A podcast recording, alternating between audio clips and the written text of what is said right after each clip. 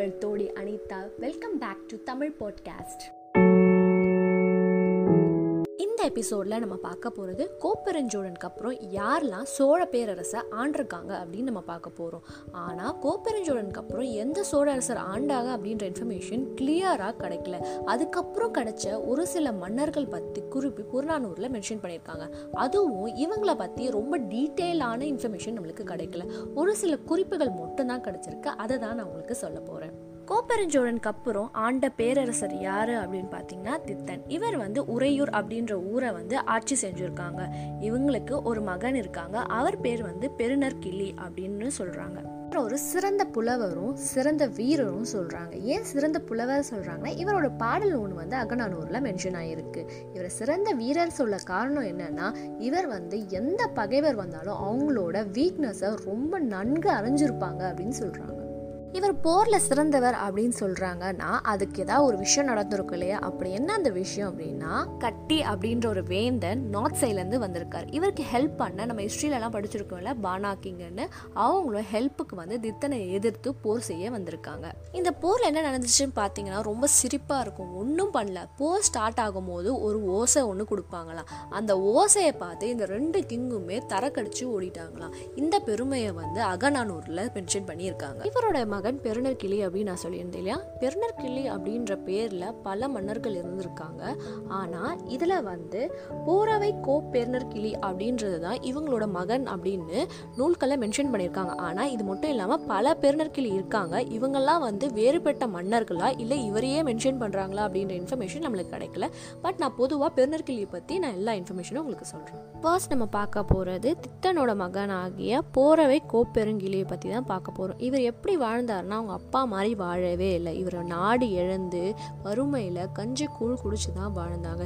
இந்த இன்ஃபர்மேஷன்லாம் உங்களுக்கு எப்படி தெரிஞ்சுது அப்படின்னா ஒரு பெண்பால் புலவர் நக்கனையார் தான் இதை மென்ஷன் பண்ணியிருக்காங்க. அது மட்டும் இல்லாமல் நக்கனையாருக்கும் போரவை கோப்பெருங்கிணைக்கும் வந்து ஒரு லவ் அஃபேர் இருந்ததா பாடல் வழிகளை நம்மளுக்கு தெரிய வருது. இவர் எப்படி வந்து அவரோட நாட்டை இழந்தாரு அப்படின்னா ஆவூர் மல்லன் அப்படின்ற ஒரு வேந்தன் வந்து இவரோட வந்து போர் செஞ்சுருக்காங்க. போர் செய்யும் போது என்னன்னா இவர் வந்து தோற்று என்ன ஆயிருக்காங்கன்னா கைதாகி அங்கேயே அவரோட நிலைமை வந்து குறைஞ்சிருக்கு அப்படின்னு சொல்லியிருக்காங்க. இந்த இன்ஃபர்மேஷன்லாம் தெரிஞ்ச நக்கனையார் தான் இந்த பாடல்களை எழுதி அவர் மேலே கொண்ட காதலையும் வந்து அவங்க வந்து அந்த பாடல் வழியில் மென்ஷன் பண்ணியிருக்காங்க. இதுக்கு அடுத்து வேற ஒரு பெருநர் கிளின்னு மென்ஷன் பண்ணியிருக்காங்க. ஆனால் இவங்களோட அடமொழி என்னவா இருக்குது அப்படின்னு பார்த்தீங்கன்னா ராயசூயம் வேட்ட பெருநர் கிளி. இவரோட ஸ்பெஷாலிட்டி ரெண்டு விஷயம் சொல்கிறாங்க ஒன்று என்னன்னா யாராவது வந்து வறுமை ஏதாவது துன்பம் அப்படின்னு வந்து கேட்டால் என்ன பண்ணுவாங்கன்னா முத்து மாணிக்கம் அப்படின்னு சொல்லிட்டு வாரி வழங்குற வள்ளல் அப்படின்னு சொல்கிறாங்க இன்னொரு விஷயம் என்னன்னா எப்போவுமே சேர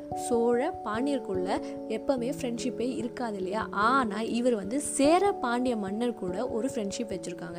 என்ன சேர மன்னர் அப்படின்னு பார்த்தீங்கன்னா மாரி வெண்கோ அப்படின்றவர் கூட இவர் வந்து ஃப்ரெண்ட்ஷிப்பாக இருந்திருக்காரு. அது மட்டும் இல்லாமல் பாண்டிய மன்னன் சொன்னீங்க அவங்க பேர் என்னன்னா காணப்பேரியல். இவர் கூட வந்து அவங்க ஃப்ரெண்ட்ஷிப்பாக இருந்திருக்காங்க. இவங்களோட ஃப்ரெண்ட்ஷிப்னால வந்து இவங்க வந்து ஒரு சேர மன்னர் வேற ஒரு சேர மன்னர் கூட வந்து போர் செஞ்சிருக்காங்க. திருக்கோவிலூர் ஆண்ட மலையமான் மாரிவெண்கோ பெருநர்கிளியோட கை கோர்த்து யார் கூட போர் போடுறாங்கன்னா சேரமான் மாந்தேரன் ஜேரல் இரும்போரை இவர் கூட சண்டை போடுறாங்க.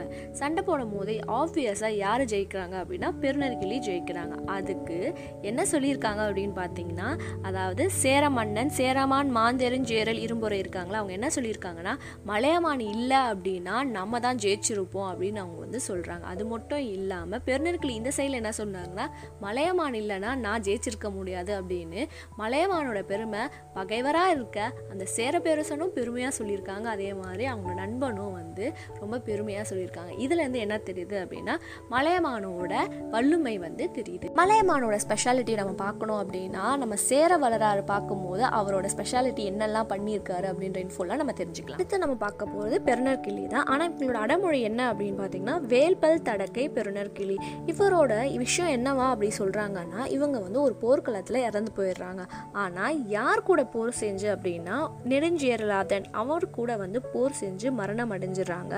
இங்கே மரணம் அடையும் போது ஒரு விஷயம் சொல்கிறாங்க அதாவது வந்து நம்ம வந்து சத்தி சொல்லுவாங்க இல்லையா? அவங்களோட கணவர் இறந்துட்டாங்க அப்படின்னா அவங்களும் உடன்கட்டை எரிப்பாங்களா? அந்த விஷயத்த வந்து இந்த இடத்துல வந்து ஸ்பெசிஃபை பண்ணியிருக்காங்க. ஸோ அந்த காலத்தில் வந்து சத்தி இருக்குது அப்படின்ற ஒரு இன்ஃபர்மேஷன் நம்மளுக்கு இதன் மூலமாக தெரிய வருது. கடைசியாக நம்ம பார்க்க போகிற பெருநர் கிளி யார் அப்படின்னா முடுத்தலை கோ பெருநர் கிளி. இந்த மாதிரி ஒரு அரசர் இருக்காரு அப்படின்ற இன்ஃபர்மேஷன் எப்படி நம்மளுக்கு தெரிஞ்சுது அப்படின்னா முடமோசியார் அப்படின்ற ஒரு சேர புலவர் வந்து இவரை பற்றி மென்ஷன் பண்ணியிருக்காங்க. என்ன ஆச்சு? எப்படி அதை சொல்லியிருக்காங்க அப்படின்னா ஒரு நாள் இந்த பெருநர் கிளி என்ன பண்ணியிருக்காங்கன்னா யானையை கூட்டிட்டு போய் ஜஸ்ட் லைக் வாக்கிங் மாதிரி போயிட்டு இருக்காரு அப்போ என்ன ஆச்சு அப்படின்னா யானைக்கு வந்து மதம் பிடிச்சி என்ன ஆயிடுச்சுன்னா கருவூருக்கு போயிடுச்சு. கருவூர் யாரோட நாடு அப்படின்னு பார்த்தீங்கன்னா சேர மன்னனோட நாடு.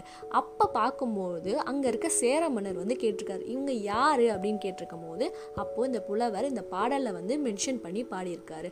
அதனால தான் இந்த மன்னனை பற்றி நம்மளுக்கு தெரிஞ்சிருக்கு. இதுக்கப்புறம் நம்மளுக்கு கிடைச்ச சோழ பேரரசர் யார் அப்படின்னு பார்த்தீங்கன்னா சோழன் நல் உருத்திரன்.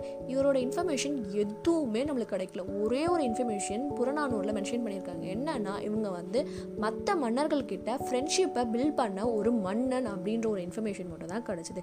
இவருக்கு அப்புறம் சங்க காலத்தில் கடைசியாக ஆண்ட ஒரு சோழ பேரரசர் யார் அப்படின்னா அந்த மன்னரை பற்றி நீங்கள் தெரிஞ்சுக்கணுன்னா நீங்கள் அடுத்த எபிசோடுக்கு வெயிட் பண்ணணும் சோழர் பயணத்தில் தொடரவும் செய்யணும்.